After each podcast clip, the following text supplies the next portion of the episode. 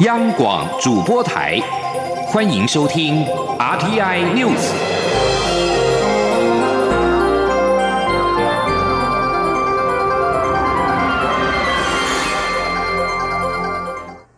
听众朋友，早安，我是陈怡君，欢迎收听这节央广主播台提供给您的 RTI News。今天是中华民国一百零八年的十月二十七号。首先来关心法球法国羽球公开赛的最新赛况。法国公开赛二十六号举行四强赛，台湾选手戴资颖对上西班牙前世界球后马林。戴资颖身体不适，出现了不少失误，最后以十六比二十一、九比二十一输球止步四强。戴资颖也让出了世界球后的宝座。日本女将奥原希望将首度登上世界第一，成为新科的世界球后。在巴黎举行的法国羽球公开赛属于 BWF 世界羽球巡回赛超级七五零系列。二十六号的第一局开局，马林得下第一分之后，戴资颖一举夺下五分，气势相当的旺。但是在八分开始被对手马林超前，戴资颖苦力追追，仍被拿下了第一局。第二局，戴资颖失误增加，场上可以看出他并不是最佳状态。马林攻势猛烈，一度取得十三比五大幅度的领先。戴资颖最后以九比二十一输掉了准决赛。戴资颖赛后表示，从上一场与新度的比赛开始便背部不适，加上对方速度也很快，让他有些跟不上，因此输掉了这场比赛。戴子颖表示，将会努力的恢复身体，为十一月五号中国福州站的比赛预做准备。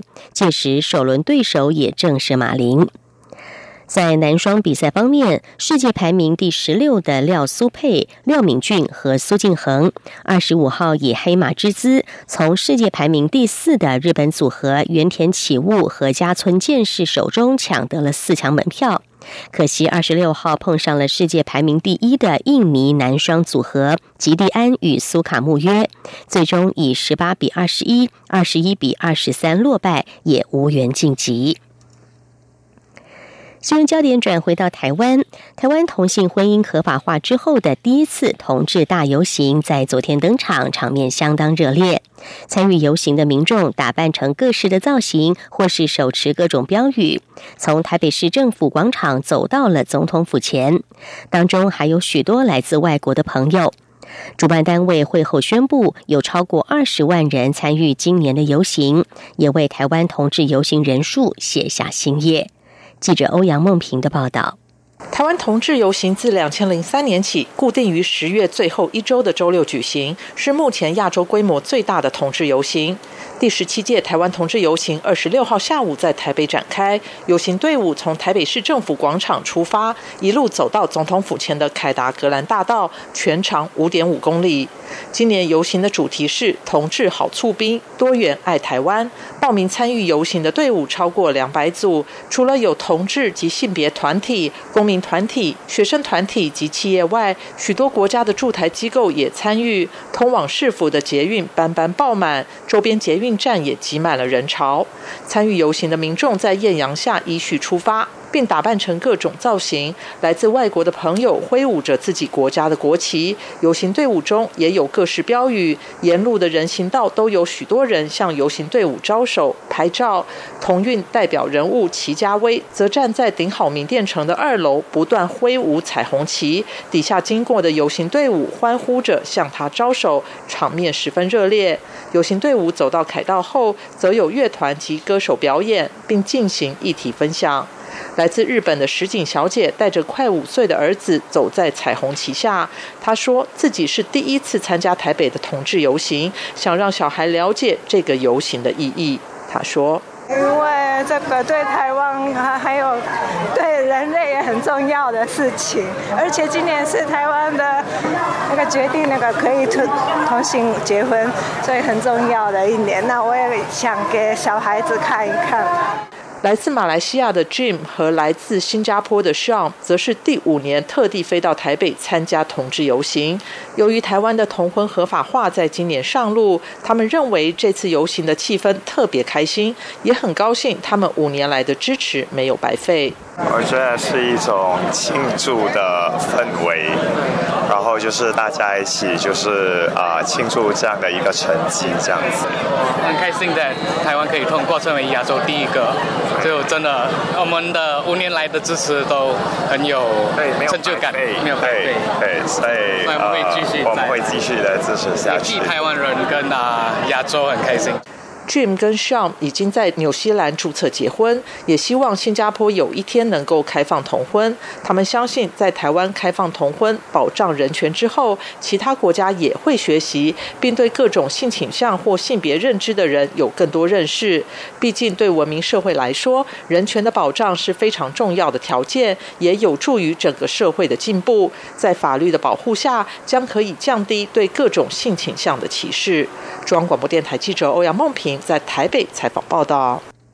蔡英文总统昨天下午也在脸书贴文表示，那天后，我们原本的家庭依然幸福，原本的婚姻依然美好，原本的信仰依然自由。唯一不同的是，有更多的人一起拥有幸福。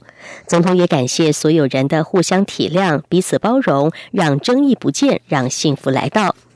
行政院长苏贞昌也在脸书写道。遵守宪法、合乎公投结果的同婚专法实施五个月以来，太阳依然自东边升起，民法的父母子女关系依然正常运作，国家依然继续向前走。而台湾只有因为更进步、更包容，成为更令我们骄傲的国家。另外一个备受关注的议题，则是港女命案凶嫌陈洪佳有意来台投案，但是至今动向未明。香港政府在二十五号晚间对陈同佳案发出声明，指出已经与台湾方面联系。台湾刑事局二十六号表示，港方二十五号晚间透过了赖与两岸科窗口联系，表达陈同佳愿意来台投案，但无法判定来台时间。刑事局会协同陈同佳赴台事宜，并且循例派员前往香港。而内政部长徐国勇二十六号也表示。台湾的对口单位会来处理陈同佳来台的后续事宜。至于陈贤什么时候可以来到台湾，这则要看香港的态度。记者王威婷的报道。针对陈同佳来台受审一事，香港政府发出声明，指出正与台湾联系，港府呼吁台湾扫除障碍，让事情回归司法处理。港府并希望台湾拿出诚意，理解及配合涉案人承担刑责的意愿，让法治及公义得以彰显。对此，内政部长徐国勇二十六号受访时表示，台湾政府组成的对口小组会与香港方面接洽，讨论后续处理事宜。至于陈同佳最快何时可以来台湾，徐国勇表示要看香港的态度。我想这个小组会来，会跟他们来做相关的对话。至于港府所讲的，我想我们民众都相当清楚。任由一个杀人犯在香港拍拍照，这样好吗？那诚意在哪里呢？让一个杀人犯这样拍拍照，这个叫诚意吗？到底要说什么时候陈同佳什么时候来来？因为这个要这个要看香港那边的态度嘛。徐国勇说，检方已经通气陈同佳，后续的联系或侦办由检方及对口小组负责，内政部警政署的工作是带回人犯。针对有香港议员建议，等台湾大选结束之后再让陈同佳来台湾，徐国勇说这是香港的决定。如果陈同佳明天要来，就可以马上来。他表示，人在香港手上，现在的重点是要快点把人交给台湾，台湾绝对没有有放弃任何司法管辖权。徐国勇也表示，外界质疑陆委会介入司法，其实根据国际刑事司法互助法的规定，若案件涉及港澳地区，必须要经过陆委会的协商，因此陆委会是依法处理。中央广播电台记者王威婷采访报道。涉嫌在台湾杀害女友的港人陈同佳有意来到台湾投案，引发了台港政府的政治上的角力。而我们也要从法律层面来看，这个案子到底有哪些争议与难处？在后续的执行上，法律学者们又提出了哪些建议呢？以下是我们的专题报道。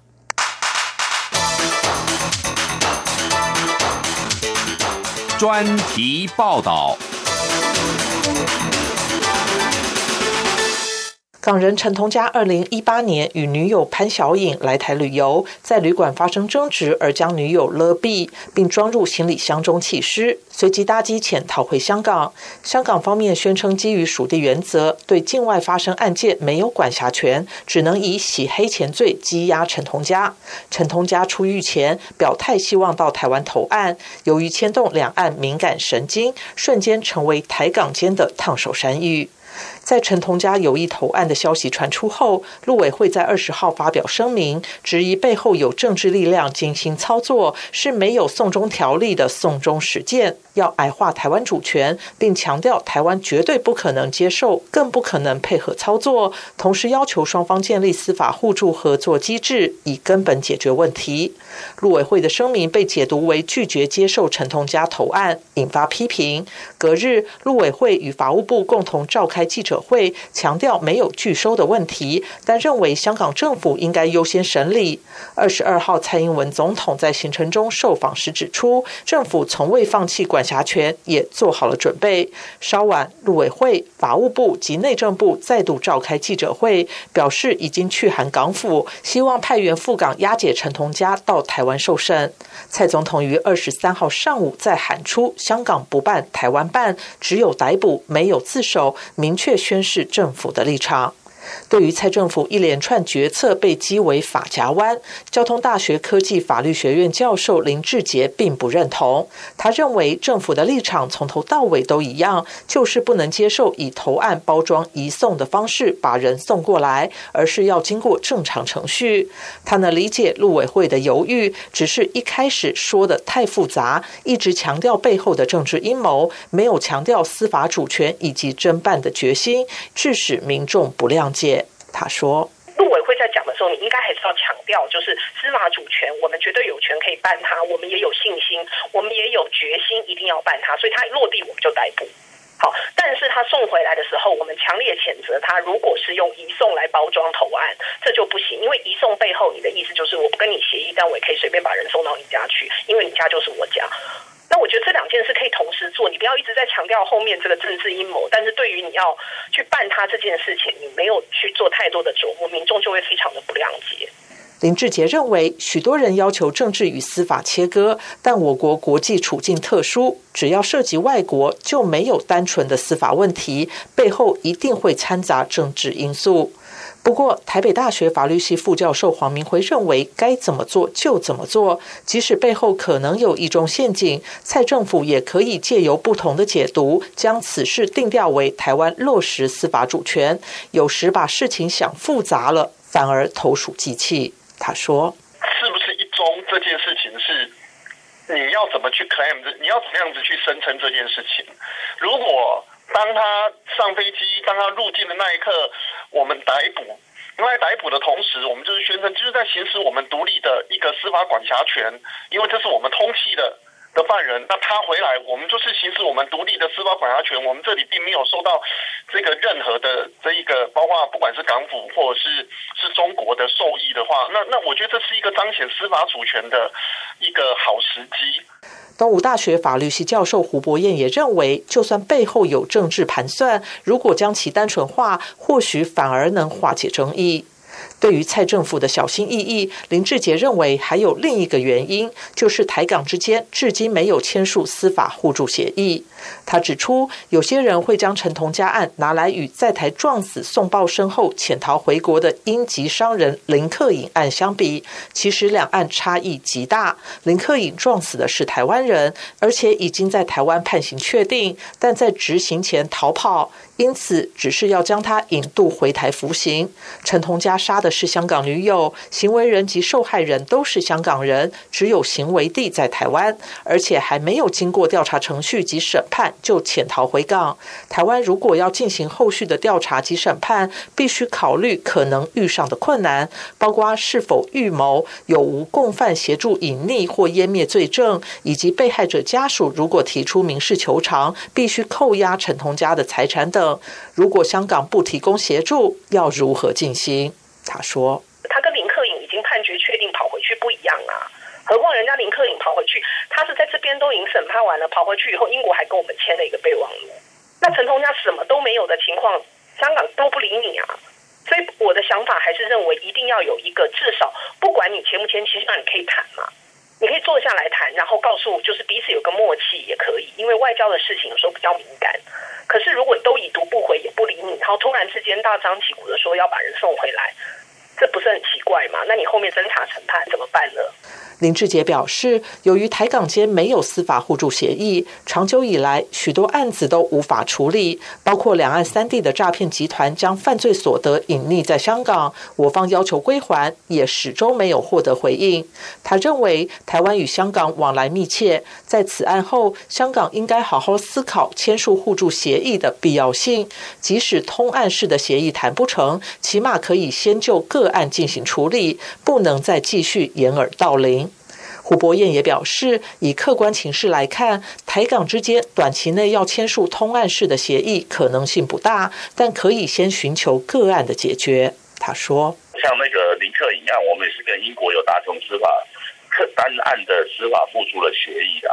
然后呢，可是你要达成通案的司法互助协议，我觉得香港目前的状况应该是不太可能同意的。所以说，我觉得我们虽然以此为目标，可是其实客观上面其实是很困难。”陈龙这件事情，可能对台湾或是对香港本身，他都有学习到了。面对说两岸，其实香港或台湾其实都有这种必须要打击犯罪的问题。如果还有下一次争议的时候，要怎么解决？我觉得这是对未来。大家可以学学习得到，可是你说目前要做什么协议，我觉得不太可能。黄明辉也认为，台湾在国际处境艰困，很难与各国建立正常的双边互助协议，但可以透过个案的累积，设法形成双方互利的惯例。至于陈同佳案，他认为并非没有签署互助协议就不能处理，而是在侦办后，如果有需要协助之处。便向港府提出具体的请求，如果对方无故拒绝，或是有能力配合却不配合，到时进行政治攻防才站得住脚。中央广播电台记者欧阳梦平专题报道。无限的爱向全世界传开，永恒的关怀。来自他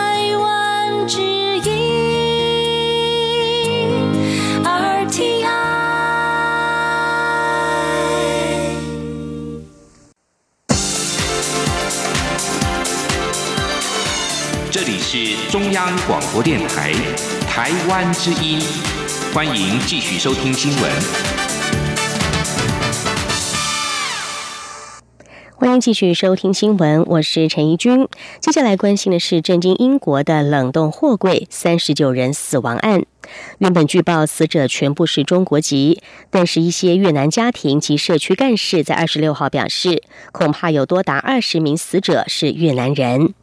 法新社报道，若干越南家庭担心他们的亲人是受害者之一，而这些受害者可能是持用伪造的中国护照。英国的越侨团体 Vet Home 指出，已经收到从越南送来近二十名通报失踪者的照片，年龄介于十五到四十五岁之间。越南是移民偷渡入境英国以求改善生活的经常来源国。越南男子阮廷佳二十六号表示，他两周前收到儿子的电话，得知儿子计划前往英国，希望在当地的美甲沙龙工作。阮廷家的儿子现年二十岁，名叫阮廷良，此前一直住在法国。他在电话中说，前往英国需要花费一万一千英镑。阮廷家描述，他数天前接到一名越南男子的电话，告诉他发生了意外，他的儿子可能身在出事的卡车上，而车上所有的人都死了。此外，二十六岁的越南籍女子范氏茶妹，据信也是死者之一。在卡车上尸体被人发现的数个小时之前，范氏茶妹曾经传简讯告诉家人，她要死了，她没有办法呼吸。而以上这两名恐怕已经丧命的越南人都来自贫困的河静省，许多越南非法移民都是河静人，其中又有很多人向往英国，最后在英国的美甲沙龙或是大麻种植场工作，期盼快速的致富。根据世界银行。非法移民支付给人蛇的费用可能高达四万美元，通常取到中国或是俄罗斯，以展开跨越东欧的危险偷渡行程。无法预先付款的非法移民，通常必须工作用来抵偿积欠人蛇的债务，而债务可能包括伪造文件的收费。新闻焦点转回到台湾，对于行政院长苏贞昌二十五号表示，死刑如果定验就应该执行。蔡英文总统二十六号受访时说，苏贞昌的态度就是整个行政体系的态度，也就是在现行体制之下，政府会严谨并且谨慎的执法。记者欧阳梦平的报道。针对死刑的执行，行政院长苏贞昌二十五号在立法院答询时表示，有些罪恶天地不容，死刑既然已经判决定验，就该执行，并表示，因为生命是人权之首，政府以最严谨的态度面对。蔡英文总统二十六号上午受访时也强调，政府会在现行体制下谨慎执法。他说：“嗯，这个呃，昨天呃，苏院长其实他讲了很长的一段话啊。那其实他的态度就是呃，我们整个行政体系的态度，也就是说我们在现行体制下啊，我们执法会非常的严谨跟谨慎。”另外，苏贞昌质疑前总统马英九及律师陈长文涉入陈同佳案，并以“魔鬼现行”形容。总统认为，苏贞昌是想表达，在整起事件发展过程中，看到一些不寻常的事，提醒大家注意。被质疑的几位是否也该对社会大众释疑？对于陈同佳案，总统表示，现在消息有点混乱，不知道谁能真正代表陈同佳。他指出，我方已经指定联系窗口，执法单位也已经准备好，希望香港政府能尽快把嫌犯及掌握的相关市政交给台湾，才能尽早展开完整的侦查及审判程序。如果再拖下去，在市政及侦查过程一定会受到阻碍及困难，后续的司法障碍会越来越大。中央广播电台记者欧阳梦平。采访报道：针对死刑执法的议题，前总统马英九二十六号也表示，对于判决死刑定验的案件，法务部就应该去执行，不是光讲而已。死刑定验之后不去执行是违法的。马英九说，蔡英文总统上任至今只有执行一个死刑案件，三审定验了就应该执行，不执行是违法的。为何可以拖这么久？死刑是正在执行的法律，不要光用嘴说。法务部应该依法执行死刑。苏贞昌也可以要求，不要只是嘴讲而已。国民党总统参选人韩国瑜日前在云林出席总统及立委青年后援会成立大会的时候提到，如果他当选总统，会鼓励所有的大学生、研究生都出国当交换生一年，费用他会来想办法。对此，教育部长潘文忠二十六号说：“鼓励大学生国际交流，一直都是教育部的重点工作。”教育部长潘文忠表示：“鼓励大学生到国际交流，一直是教育部的重点政策，尤其是高教深耕计划，将国际化列为重要指标。这两年来也有非常多的成长。”而对于弱势学生，教育部也有学海系列计划，让年轻人获得资源支持，到海外进修研习。潘文忠说，教育部除了提供更多的交流机会，也会透过各种激励措施，让年轻人勇于跨出国门。不管是学位修习、短期交流，或是重点领域的学习，都能够帮助学生们有更为宽广的视野，累积更为丰富的人生历练。而对于韩国瑜喊出要让大学生到国外游学一年，费用问题他解决。蔡英文总统二十六号回应，身为总统候选人提出的政策要经过完整评估，否则支票开得越大，跳票的可能性也越大。记者欧阳梦平的报道。国民党总统参选人韩国瑜二十五号晚间在一场造势活动中表示，将鼓励台湾大学生及研究生一定要有一年到国外游学当交换学生，并承诺他若当选总统会解决费用问题。对此，蔡英文总统二十六号上午受访时表示，身为总统候选人提出的任何政策都要经过完整的评估，否则支票开越大，未来跳票的可能性就越大。他说：“嗯，我觉得，嗯。”这个韩市长其实先前也讲过，这个故宫的所有的 呃文物要一次展嘛，哈。那在高山上要设升旗台，哈，甚至于在选高雄市长的时候也讲过，要到太平岛这个挖石油了，哈。那嗯。我是觉得已经是总统候选人了哈，要讲政策的话，一定要先经过一个比较完整的评估跟规划哈，要不然支票可以越大，将来跳票的可能性越大。对于副手人选，蔡总统仍重申会在最适当的时间提出最佳组合。他并强调，民进党是团结的，要在这次选战打出最好成绩，让执政继续，国会过半，也才能让目前规划的许多改革、转型与升级有更长的时间可以完整实施。中央广播电台记者欧阳梦平采访报道。韩国瑜竞选办公室二十六号则是回应表示，大学生免费到国外当交换生的费用议题，并不是全额补助，还有排付条款等条件。目前可挪用前瞻基础建设新台币五百亿的经费，不够的话再由政府来负担。韩国瑜表示，提议的初衷是出自于投资人才、国际培力、荣耀返乡，希望能够透过扩大青年学子到外国的学校交换就读，提升台湾青年人才的竞争力。继续来关注国际议题，大约有三十五万人二十六号涌入了西班牙巴塞隆纳市中心示威游行，让街道变成一片独立旗帜的旗海。这是不满马德里当局把九名分离运动领袖判刑入狱的最新大规模示威抗议。庞大群众挤满了介于滨水区和高耸圣家堂之间的宽广大道，圣家堂也不开放游客参观。巴塞隆纳警方估计参与人数大约有三十五万人。而当夜幕低垂之后，数千人加入游艇独立激进团体保卫共和国委员会所号召的另外一个示威抗议。他们在警察总部外头的莱埃塔纳大街集结，警察总部的窗户紧闭，主要入口以塑胶布封锁。